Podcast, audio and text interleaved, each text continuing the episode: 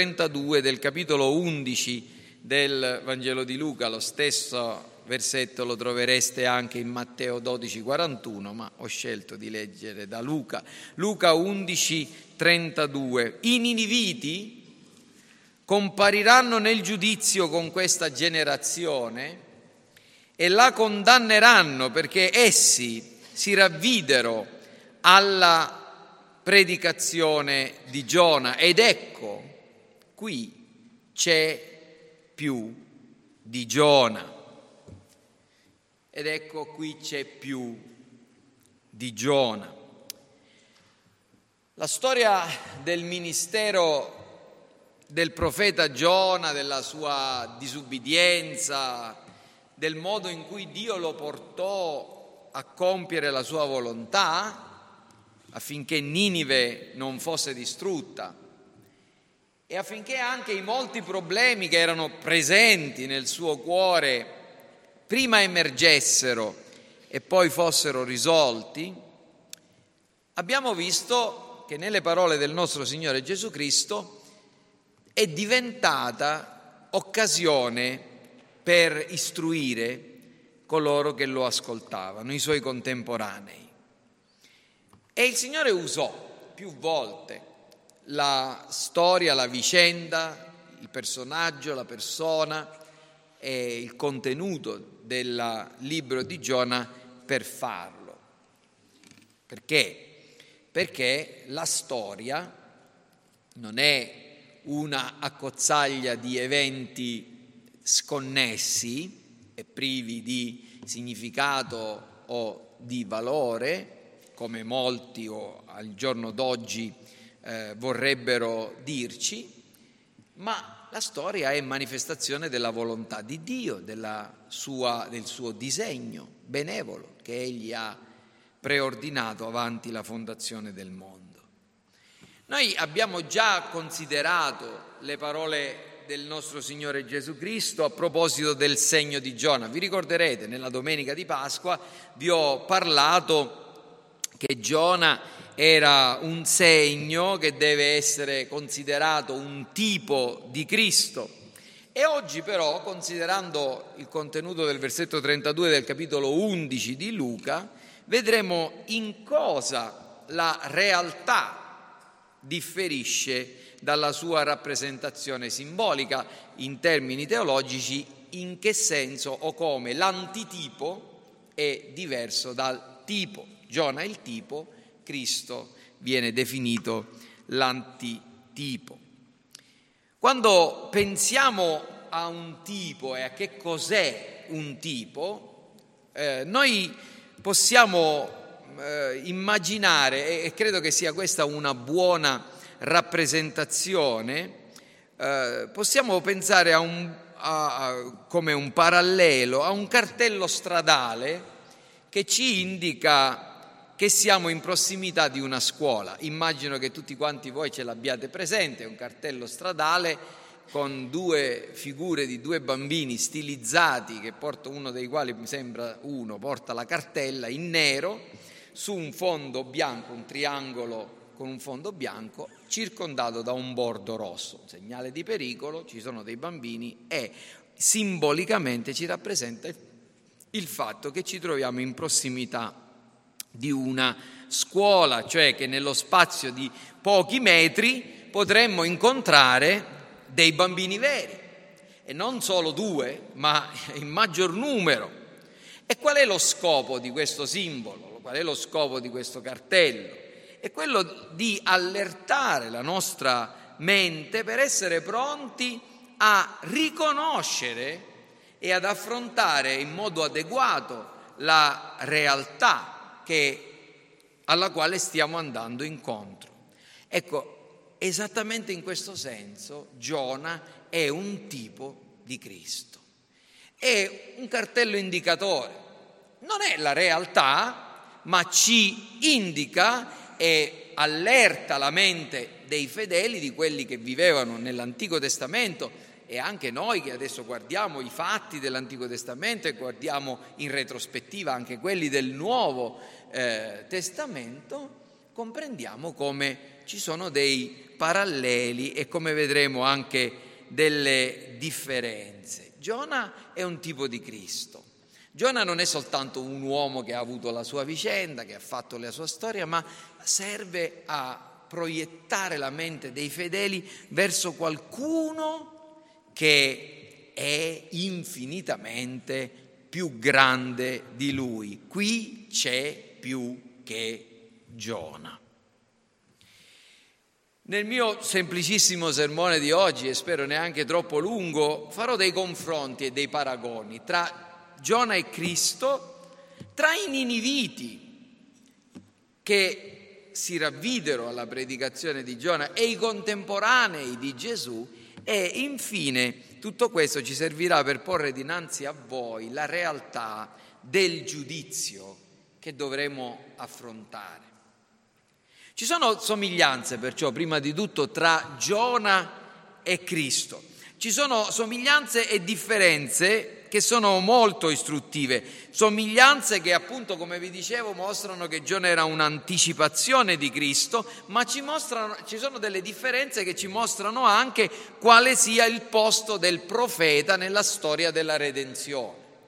Giona ha un posto chiaro e in realtà, anche se è nel numero dei cosiddetti profeti minori, Giona non è per nulla un profeta di minore importanza, eh, ma la sua vicenda, la sua storia, la sua profezia, suo, la, anche la sua reazione nel bene e nel male serviva e serve a preparare la strada e a offrire un'adeguata anticipazione della venuta di Cristo che sarebbe giunto nel tempo stabilito. Giona era un profeta, Gesù è profeta, ma non è solo profeta, egli è anche re, egli è anche sacerdote. Giona fu un profeta che prima fu disubbidiente, prima di essere ubbidiente, un profeta ribelle, collerico, problematico.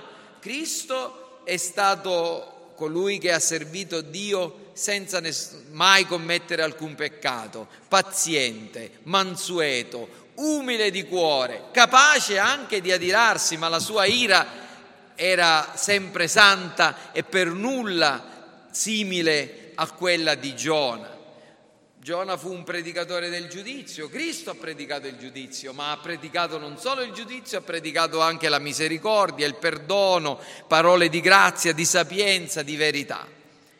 Giona non ha compiuto nessun miracolo, forse l'unico miracolo che abbiamo visto nel libro del profeta Giona, diciamo, i, miracoli li ha compiuti Dio che abbiamo visto governa tutta, tutta, la natura, ma l'unico miracolo che osserviamo in Giona è sua, il suo ravvedimento, la sua umiliazione, il modo in cui egli cambiò. Ma Gesù, noi sappiamo che ha compiuto grandiosi e gloriosi miracoli che le sue parole portano il sigillo divino e, e, e, i suoi miracoli sono la conferma della sua gloriosa persona.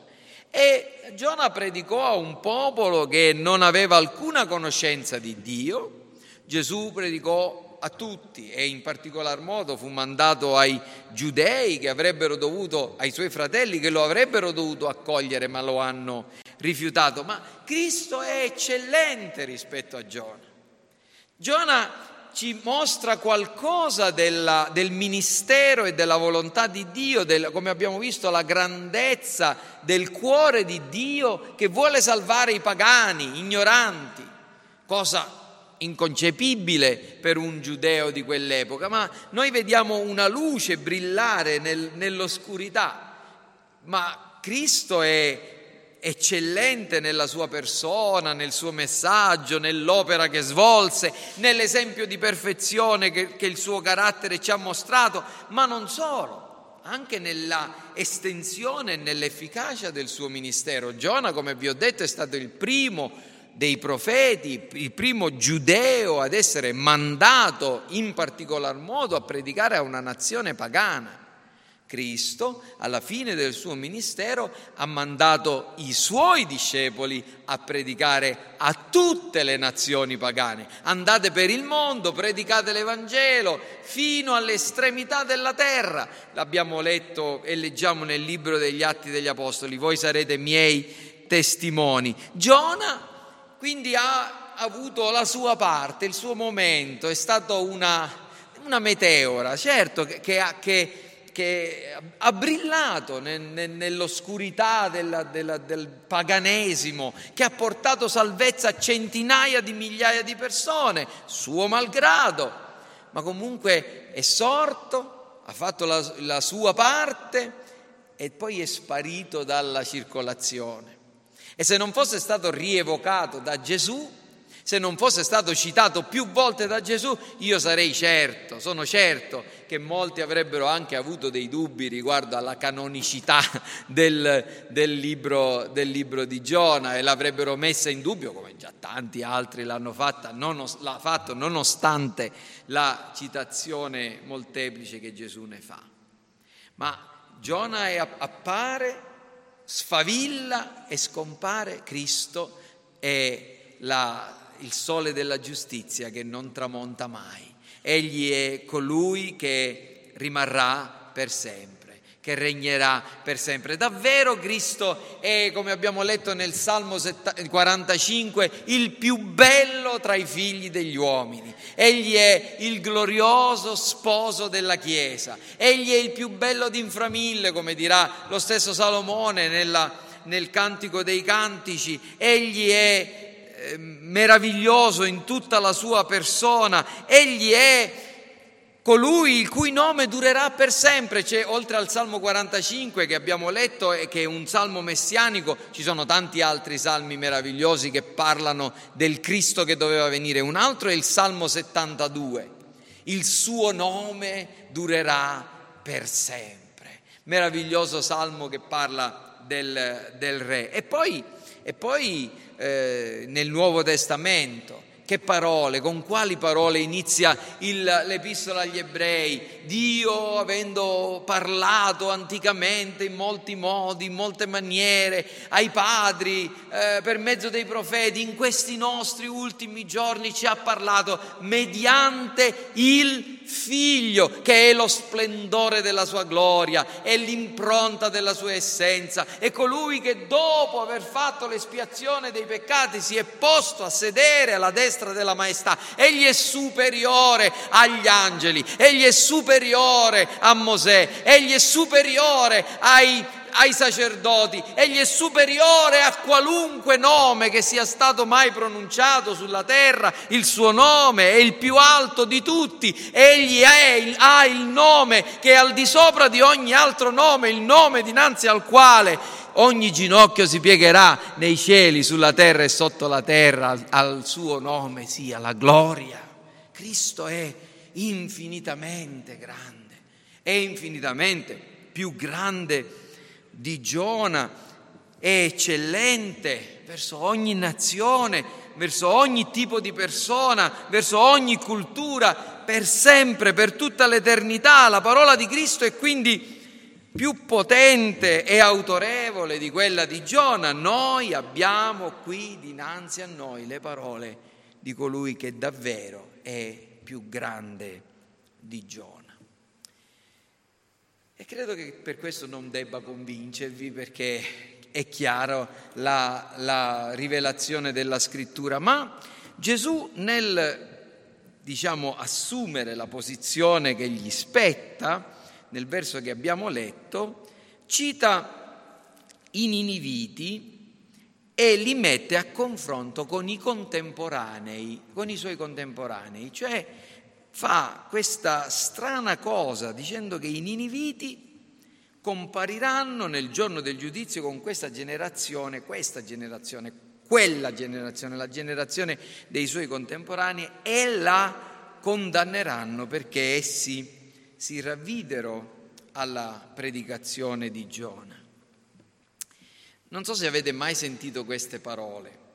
Queste parole sono state pronunciate da dal famoso filosofo Hegel, che ha detto così, ascoltate una brevissima citazione, si suole additare a re, statisti, a popoli, l'insegnamento dell'esperienza storica. Ma ciò che esperienza e storia insegnano è proprio che i popoli e i governi non hanno mai appreso nulla dalla storia, né hanno mai agito secondo dottrine che avessero potuto ricavare da essa. E questa frase è stata sintetizzata in, in, in, una ancora più breve che dice l'unica cosa che impariamo dalla storia, secondo Hegel, è che noi non impariamo niente dalla storia. Ma davvero è così? È proprio vero che gli uomini non imparano nulla dalla storia, che non c'è nulla da imparare dalla storia.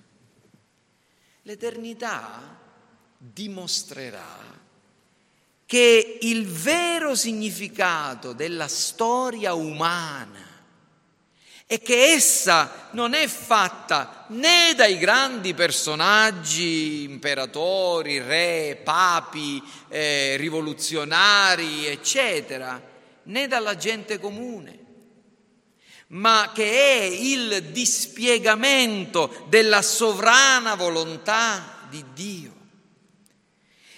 Certo, in modo misterioso, le scelte degli uomini eh, che gli uomini compiono in piena autonomia, seguendo le proprie inclinazioni, i propri gusti, i propri desideri, le proprie idee, alla fine del tempo si vedrà che non hanno fatto altro che compiere la perfetta volontà di Dio. Una volontà sicuramente misteriosa, che permette la presenza del male, che permette la presenza del peccato, che permette e lascia una certa libertà di azione al principe di, a colui che viene chiamato il principe di questo secolo, a Satana, ma che fin da quando l'umanità si è ribellata a lui ha agito affinché il problema del male, il problema della sofferenza, il problema del peccato, il problema della colpa, il problema della corruzione dell'uomo fosse definitivamente risolto. E vedete, questa è una cosa fondamentale da comprendere, altrimenti non capiamo il cristianesimo. Questa azione divina di salvezza non si è compiuta al di fuori della storia, ma si è compiuta mediante esseri umani, uomini fatti in carne ed ossa, uomini e donne, perché grazie a Dio anche le donne hanno collaborato e dato il loro apporto per il progresso dell'opera della redenzione, uomini e donne veri e propri come noi, come Giona, come i Niniviti, come Cristo, vero uomo. È importantissimo comprendere che la storia, che la Bibbia, prima di tutto, prima di tutto è un libro di storia. Non è un libro di storie o di storielle o di filosofia o di religione. Certo che ci sono delle storie, certo che c'è filosofia, certo che c'è insegnamento, certo che sono, c'è morale, certo che... Certo, ma come inizia la, la Bibbia? Nel principio Dio creò, nel principio con un'affermazione storica, di tempo, di spazio.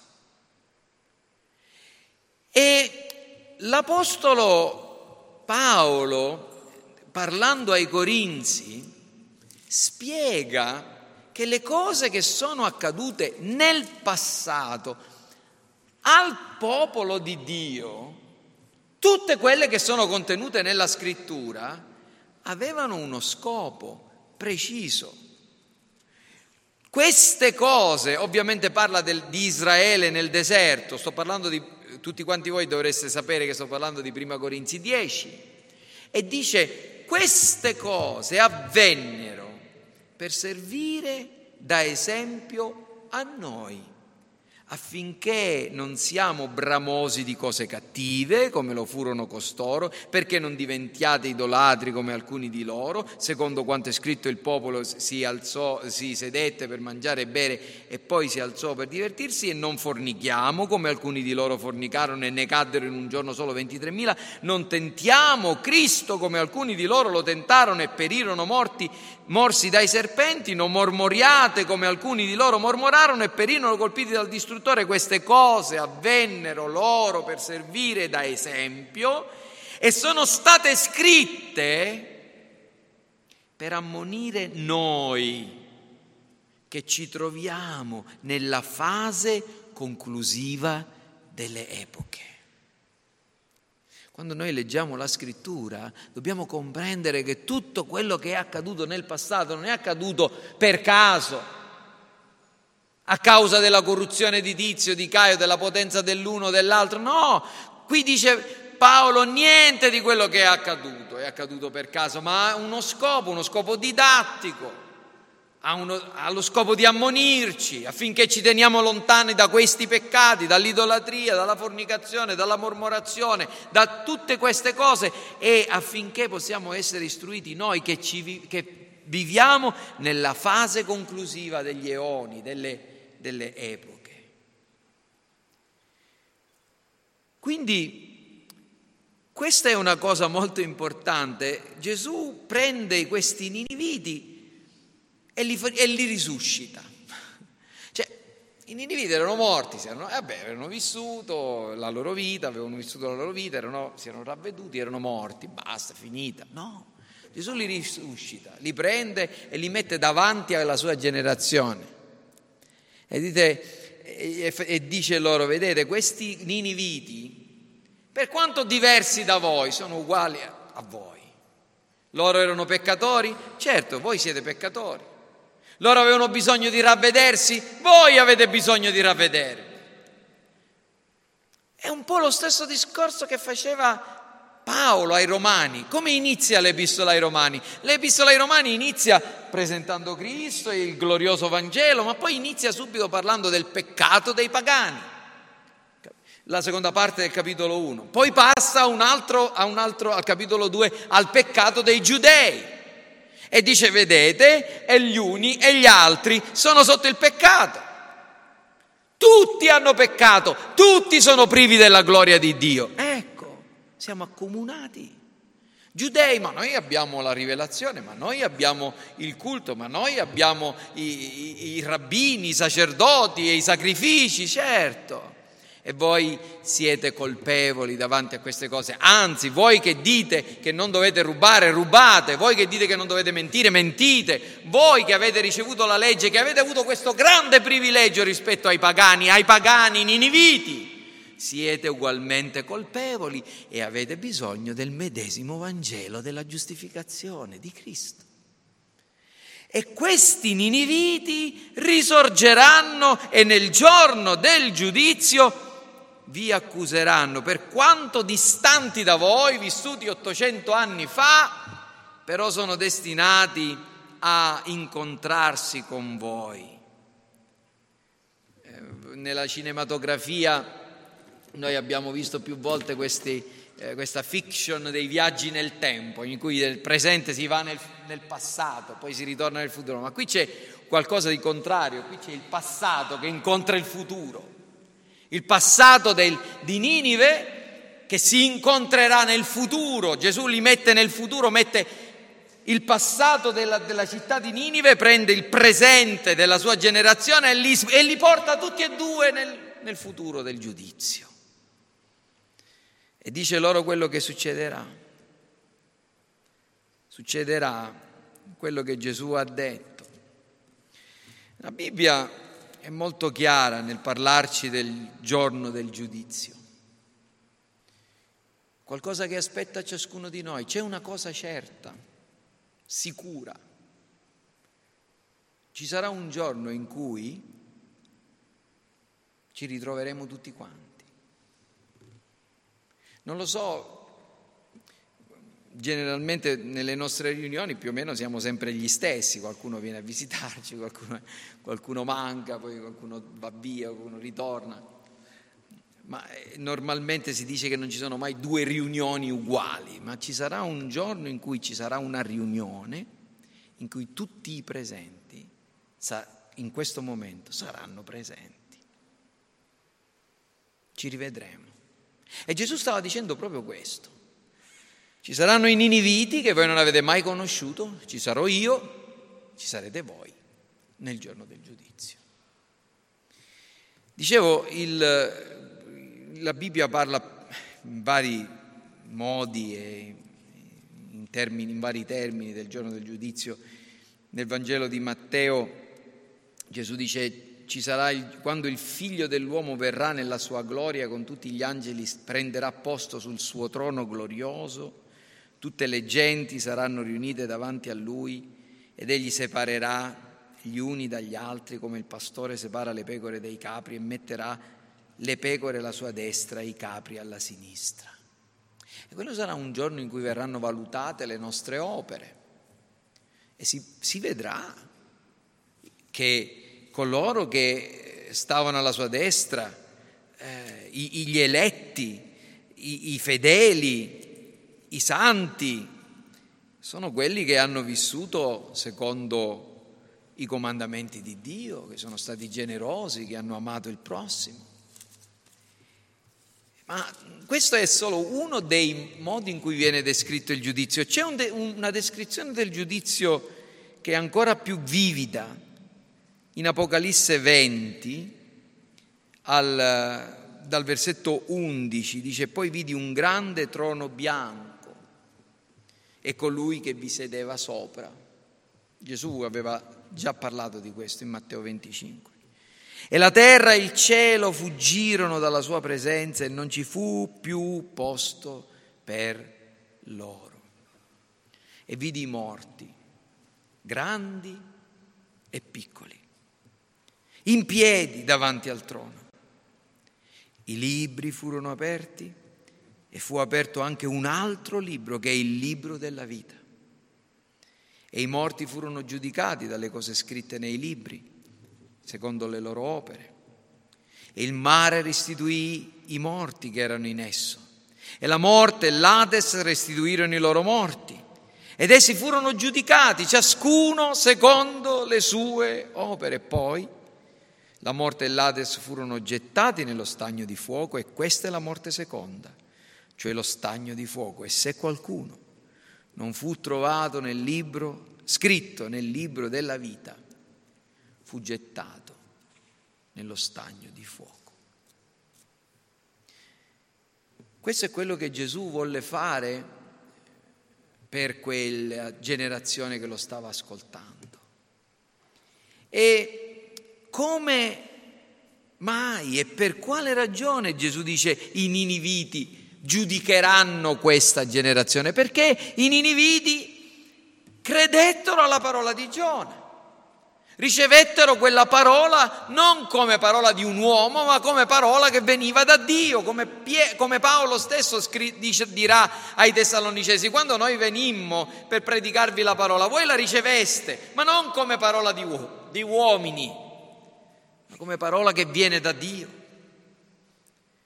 E, e queste persone che hanno ricevuto la parola di Giona come parola di Dio condanneranno quelle persone che non ricevettero la parola del figlio di Dio, la parola di colui che è la parola di Dio. Perché non solo credettero, ma si ravvidero e le loro opere mostrarono la realtà della loro fede quei niniviti si vedrà con le loro barbe ricciolute, no? così come ce li presentano gli assiri. No? Avete mai visto questi, no? queste rappresentazioni degli assiri, queste barbe? Io me li immagino. Eh. Saranno un giorno tra le pecore che Gesù accoglierà, quelli della sua destra.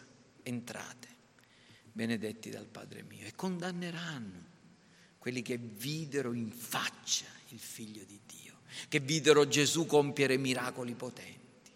che ascoltarono dalla sua bocca le parole di grazia.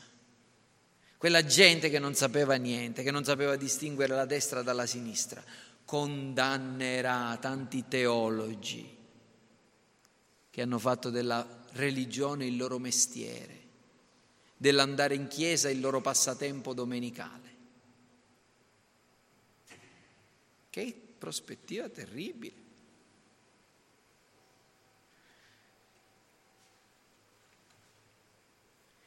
Proprio come Noè. Pietro dice di Noè che era un predicatore di giustizia. E probabilmente qualche predica l'avrà fatta Noè. Però se facciamo attenzione al modo in cui il libro degli ebrei, l'epistola agli ebrei parla di Noè, l'epistola agli ebrei dice di Noè il modo in cui Noè condannò il mondo. Ebrei 11, versetto 7 per fede Noè, divinamente avvertito di cose che non si vedevano ancora, con pio timore, preparò un'arca per la salvezza della sua famiglia. Con la sua fede condannò il mondo e fu fatto erede della giustizia che si ha per mezzo della fede. Come ha condannato Noè il mondo? non andando a destra e a sinistra e dire voi andrete all'inferno, voi perirete nel, nel, nel diluvio, voi, l'ira di Dio sarà contro di voi. Perlomeno, se dobbiamo attenerci a quello che, che leggiamo qui, visto che non abbiamo predicazioni di Noè, dobbiamo pensare che egli lo condannò il mondo perché ogni mattina si alzava pigliava la sua sega, il suo, il suo martello, i suoi chiodi e, e costruiva l'arca. E man mano che quell'arca si costruiva, con la meraviglia delle persone, ma che stai facendo Noè? Sto facendo quello che Dio mi ha ordinato di fare, sto vivendo sulla parola di Dio. Sto facendo, mi sto preparando a qualcosa che Dio ha detto che accadrà, verrà il giudizio. Ma sei un pazzo, Noè. Sì, ridi, ridi pure. Il tempo mostrerà chi ha ragione. E continuava. Probabilmente per 120 anni durò la costruzione dell'arca e condannò la sua generazione. Allora, concludo questa mattina con le parole di colui che è più grande di Giona, che volle mettere in relazione la generazione di Ninive con, sua, con i suoi contemporanei. Che cosa succederà a noi?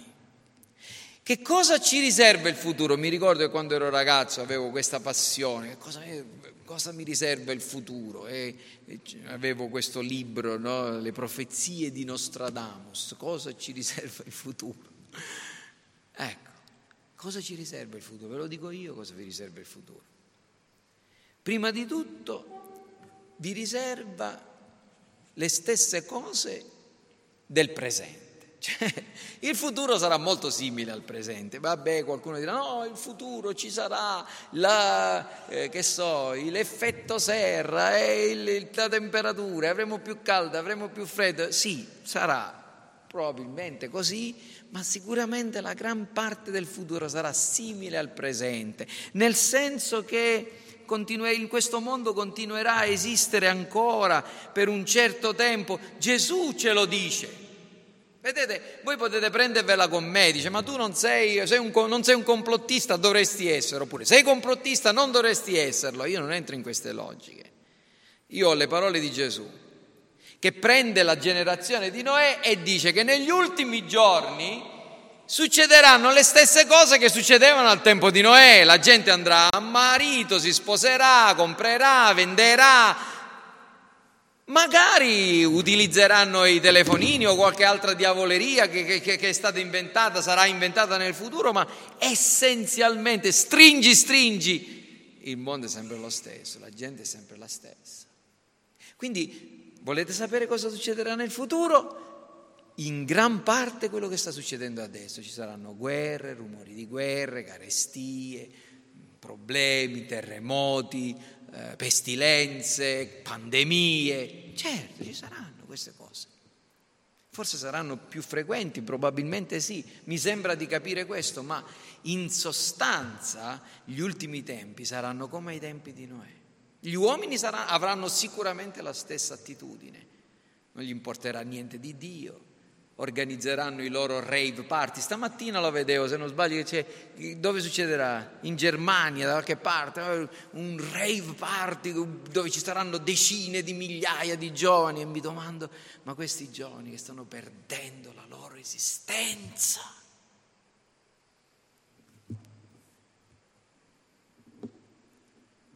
Che Dio abbia pietà dei nostri giovani.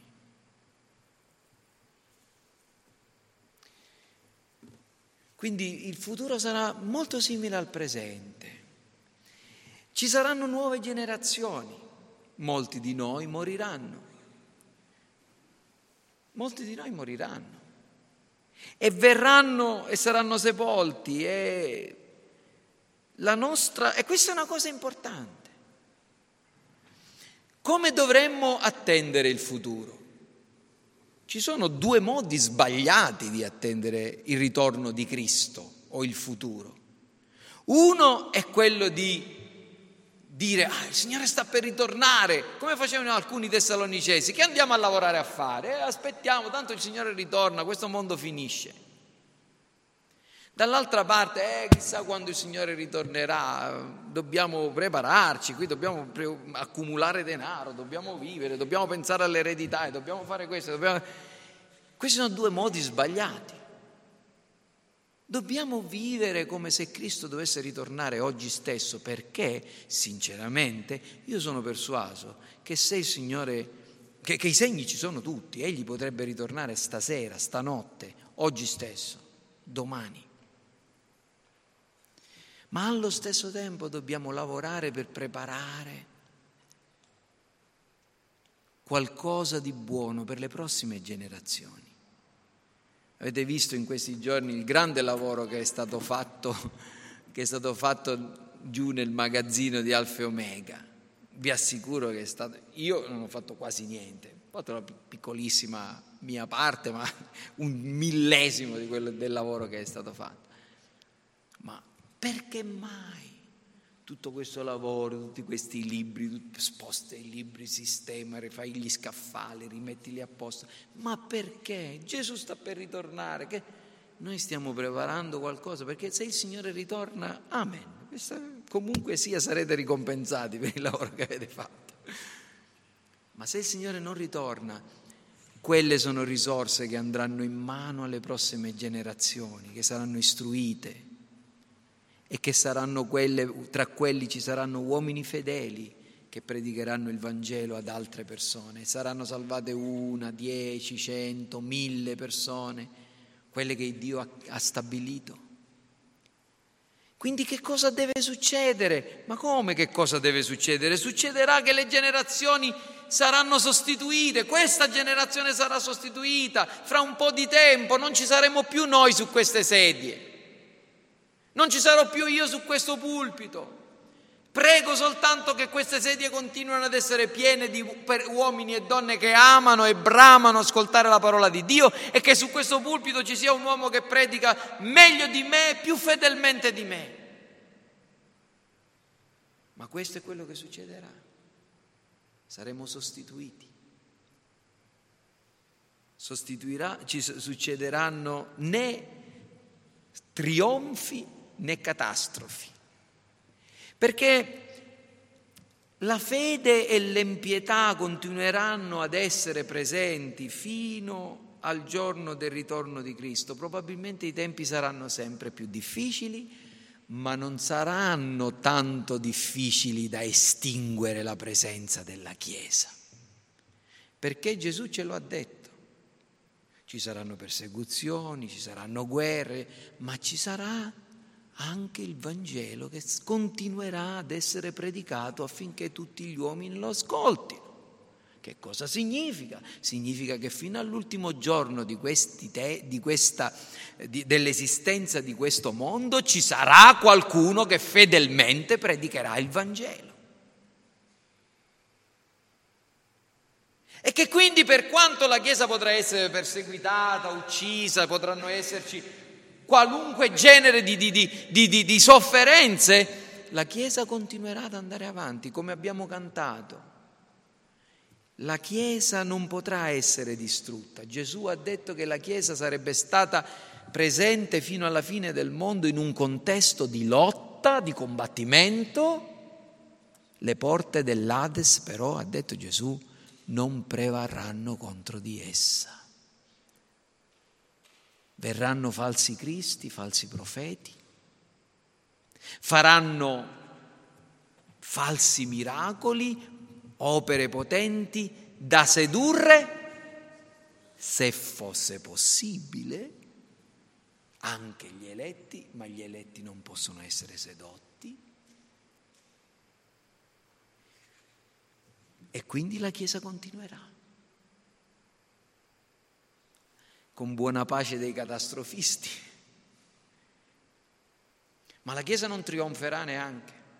La Chiesa continuerà ad essere in combattimento. Ci sono alcuni che pensano che la Chiesa a un certo punto prenderà il governo del mondo. Mai succederà. Sempre poche pecore, sempre un piccolo gregge saremo. Cosa succederà? Succederà che Cristo ritornerà e che Cristo ritornerà come giudice del mondo. Allora lo vedranno. E non sarà più quell'essere impotente inchiodato sulla croce. Egli verrà come colui che si siederà sul trono bianco, sul trono glorioso. E dinanzi a lui nessuno potrà dire no. Tutti si presenteranno davanti a lui.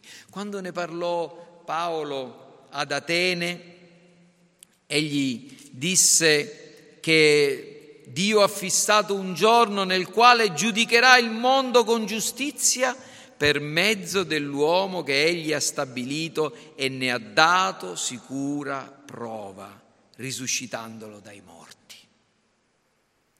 In quel giorno si vedrà che nel mondo sono esistite solo due categorie di persone, i credenti persone che si sono ravvedute e che hanno camminato progredendo nella santificazione, e gli increduli, gli impenitenti e anche un altro genere di persone, gli apostati, coloro che hanno professato la fede in Cristo, ma non essendo mai stati veramente, autenticamente rigenerati, si sono rivelati degli ipocriti e sono morti nei loro peccati perché hanno abbandonato la fede.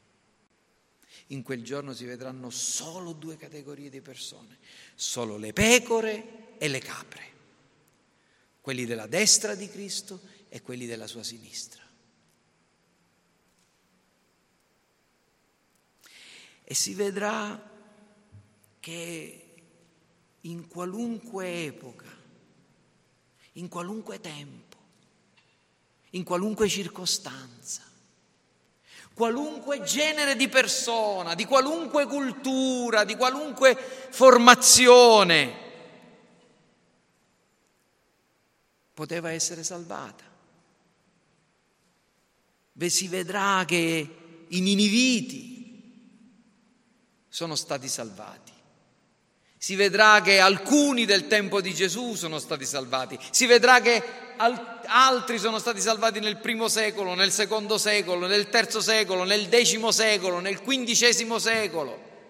Sono stati salvati nel XX secolo, sono stati salvati nel XXI secolo, uomini dell'Occidente, uomini dell'Oriente, vedranno, verranno, Gesù ha detto, dall'Oriente, dall'Occidente, dal, dal Mezzogiorno, dal Settentrione e sederanno a tavola con Abramo, Isacco e Giacobbe. Che la salvezza non è una questione di intelligenza, non è una questione di cultura, non è un, una questione che ha a che fare con... No, che gli uomini vengono salvati e sono sempre stati salvati per grazia mediante la fede, come dono di Dio. Che non, è, non si è troppo colti per poter, essere, poter credere in Gesù e non si è mai troppo ignoranti per non poter credere in Gesù che non si è troppo giovani per poter credere in Gesù perché saranno salvati dei bambini. E non si è troppo vecchi per essere salvati da Gesù perché saranno salvati uomini che hanno creduto nell'ultima ora, gli operai dell'ultima ora. Che non si è mai troppo sani, troppo belli, troppo prestanti, troppo ricchi o troppo poveri, tutti possono essere salvati e si vedrà nel giorno del giudizio, si vedrà si vedrà che la santità è possibile in questo mondo, perché c'è lo Spirito Santo, perché c'è Cristo che dà un cuore nuovo. Si vedrà. Sei consapevole di tutto questo? Sei pronto? Sei pronta? Io vorrei che questa mattina chiudeste i vostri occhi, se non fisicamente, ma in qualche modo, e pensaste che nella misura in cui le parole che avete ascoltato corrispondono alla verità, non ve le ho pronunciate io, ma vengono direttamente dalla bocca di Gesù Cristo, che se fosse qui al mio posto vi direbbe, qui c'è uno che è più grande di Giona.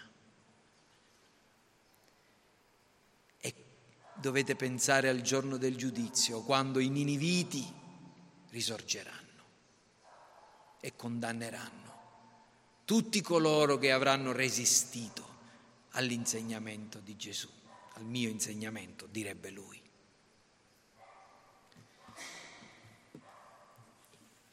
Questa è la parola del Signore. Gesù ha detto, parlando a Nicodemo, In verità, in verità ti dico che se uno non è nato di nuovo non può vedere il regno di Dio.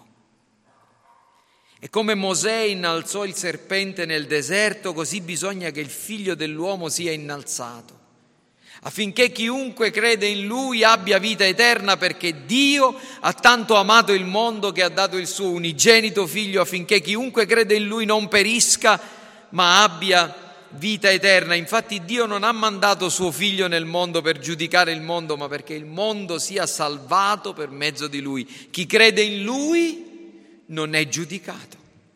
Chi non crede è già giudicato perché non ha creduto nel nome dell'unigenito figlio di Dio. Chi crede nel figlio ha la vita eterna. Chi invece rifiuta di credere al figlio non vedrà la vita, ma l'ira di Dio rimane su di lui. Come scamperemo noi se rifiutiamo una così grande salvezza? Oggi abbiamo ascoltato le parole di uno che è più grande di Giona, più grande di Salomone e in Cristo noi abbiamo tutto ciò di cui abbiamo veramente bisogno. Perciò vieni a Cristo, accetta le sue parole, umiliati davanti a Lui. Che cosa ti costa dire, Signore, io ho sbagliato tutto, Signore, io non so qual è la verità, ma so di avere bisogno di te, del tuo perdono, della fede che mi accerta il cuore. Vieni a Cristo. Chiniamo il capo.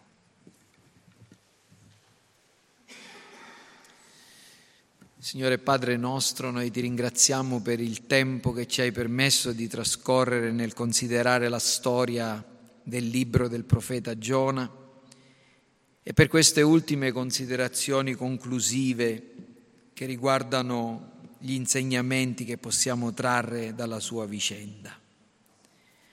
Grazie per Giona, oh Signore, che come un tipo di Cristo ci ha spinti a guardare a colui che è l'adempimento perfetto, a colui che è il vero Salvatore, a colui che è il Re dei Re, il Signore dei Signori, il vero profeta, colui che giudicherà il mondo con giustizia. Veniamo a te, o oh Signore, confessando la nostra miseria e il nostro peccato confessando, Signore, che se tu dovessi tenere conto delle colpe, noi non potremmo resistere davanti a te. Ma veniamo fiduciosi nel fatto che, se, che presso di te c'è il perdono affinché tu sia temuto e che ricevendo Cristo nel nostro cuore mediante la fede, Egli ci dona quella giustizia di cui noi abbiamo bisogno. Grazie perché, o oh Signore, Egli si è incarnato e ha vissuto la nostra vita, la vita che avremmo dovuto vivere noi, affinché noi potessimo partecipare al suo premio e alla ricompensa che hai preparato per lui. Ti preghiamo che tu possa salvare altri, o oh Signore, e che mentre aspettiamo e affrettiamo il ritorno di Cristo, tu ci conceda la grazia, oh Dio, di vivere secondo la tua volontà, senza considerare le sofferenze che in questo mondo ancora per poco tempo dovremo patire. Te lo chiediamo nel nome di Gesù. Amen.